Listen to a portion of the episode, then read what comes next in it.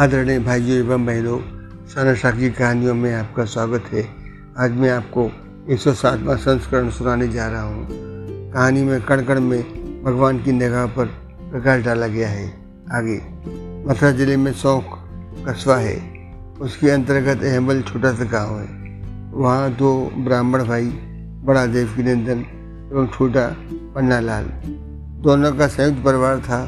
संपत्ति के नाम पर केवल दो बीघा खेती थी एवं छोटा सा मकान। दोनों भाई गायत्री माता की नित्य उपासना में लीन रहते थे। गाँव में शादी, हवन या सत्यनारायण कथा कोई करवाता था तो करने चले जाते थे और शांत व धैर्यवान व्यक्तित्व वाले थे। आसपास के पाँच ग्रामवासी उनके व्यवहार, न्याय एवं विद्युता से इतने प्रभावित थे कि काफ़ी परिवार वालों ने उनसे गायत्री मंत्र की दीक्षा भी ली हुई थी।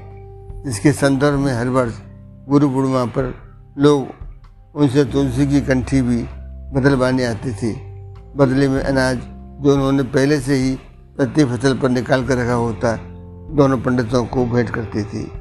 बड़े पंडित देव नंदन के एक कन्या थी तथा छोटे भाई पन्नालाल के एक पुत्र था। समय, भगवान एवं समाज की सेवा करते गुजर रहा था। बेटा चतुरु गाँव से प्राइमरी स्कूल पास कर ली थी।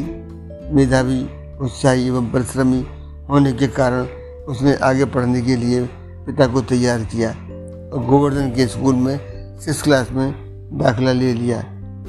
गोवर्धन में पिताजी के एक शिष्य ने निःशुल्क रहने को कमरा दे दिया था, जिसमें सोने को बिस्तर, खाना बनाने को स्टोव, बर्तन, आटा आदि रख रखे रहते थे। स्कूल से आकर स्वयं खाना बना, खाकर रात को परिक्रमा मार्ग पर बने, किसी भी बुर्ज पर बैठकर स्ट्रीट लाइट में होमवर्क कर कभी वहीं सो जाना, सर्दी में कमरे में आकर रात्रि विश्राम करना।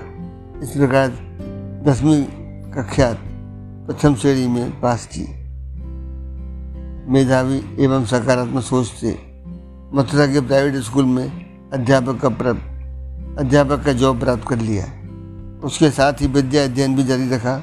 इस प्रकार बी एल टी करने, वहीं किशोरी रमन इंटर कॉलेज में ट्रेन टीचर के पद पर नियुक्ति प्राप्त की। तथा मथुरा में ही किराए के मकान में रहने लगे। पिताजी एवं ताऊ जी को को भी विनय पूर्वक अपने पास बुला लिया। कहा कि जीवन में तरक्की एवं समृद्धि हेतु गाँव का निवास अवश्य त्यागना होगा। सारा परिवार सुखपूर्वक बथरा में रहने लगा। पिताजी ने भी थोक इमारती लकड़ी की दुकान पर मुनीम का कार्य पकड़ लिया। पिता पन्नालाल ने अपनी ईमानदारी एवं परिश्रम से मालिक को प्रभावित कर सरकारी जंगल ठेके पर लेने का कार्य भी प्रारंभ किया, जिसमें 10 परसेंट खुद की भागीदारी भी रखी। उनके इस प्रोजेक्ट पर मालिक की मंजूरी पर काम जारी रखा। अच्छी किस्म की लकड़ी मालिक को सौंपते तथा जलाने वाली लकड़ी, टाल पर बड़े भाई देववेंद्र को व्यवस्था बना काम प्रारंभ कर दिया। अब गायत्री माता की कृपा एवं कठोर परिश्रम से घर की व्यवस्था बहुत सुंदर हो गई,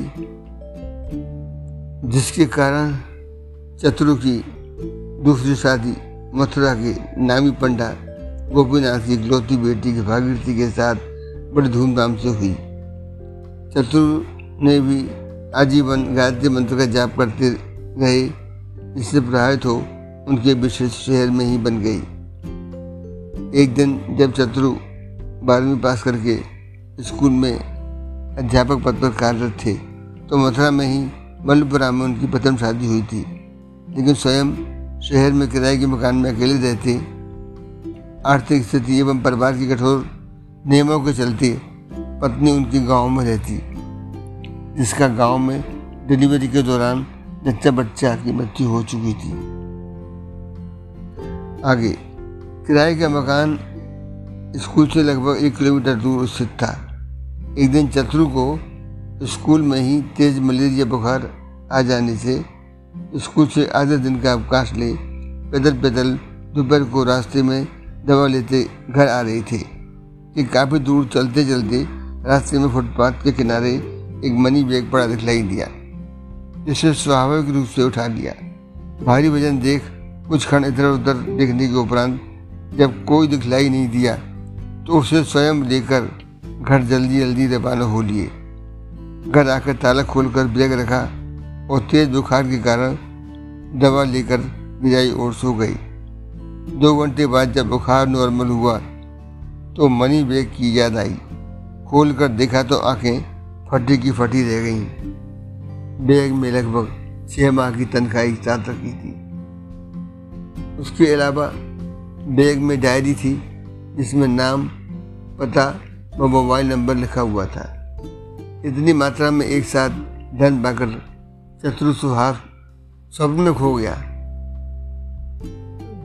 पत्नी को नई साड़ी, बच्चों को खिलौने व नए कपड़े उनके पसंद के। पिताजी को चश्मा का लेंस बदलवाना, जिसे वह समय अभाव बताकर टालते रहे, एवं ताऊ जी को छड़ी आदि आदि। शत्रु जल्दी से शाम का खाना बना, खाकर जल्दी सो गया।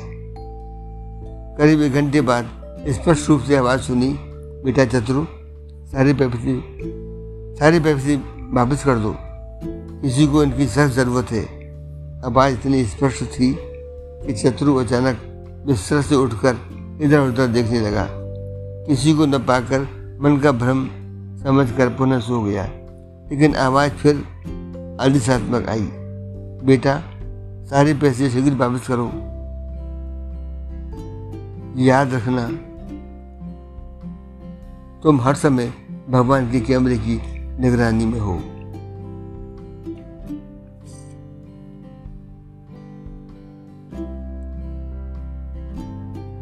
हम्म, भगवान चतुर सोचने लगा कि अगर मेरी एक माँ की तनख्वाह इस तरह अगर गुम हो जाती तो मेरे परिवार पर क्या बीतती?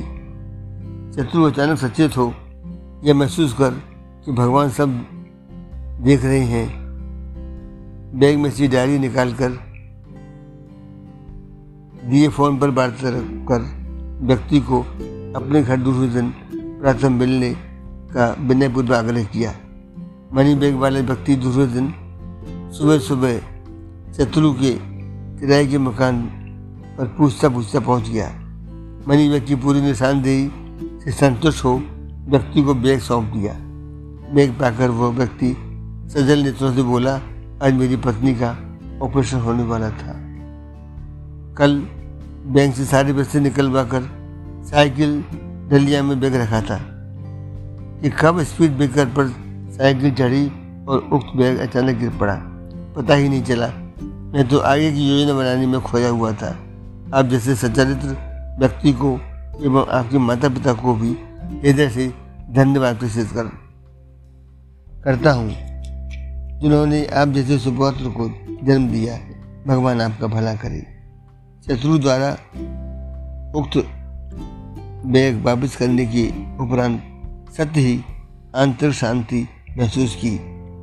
आगे स्वास्थ्य लाभ एवं शनिवार होने से गाँव को रवाना हुआ।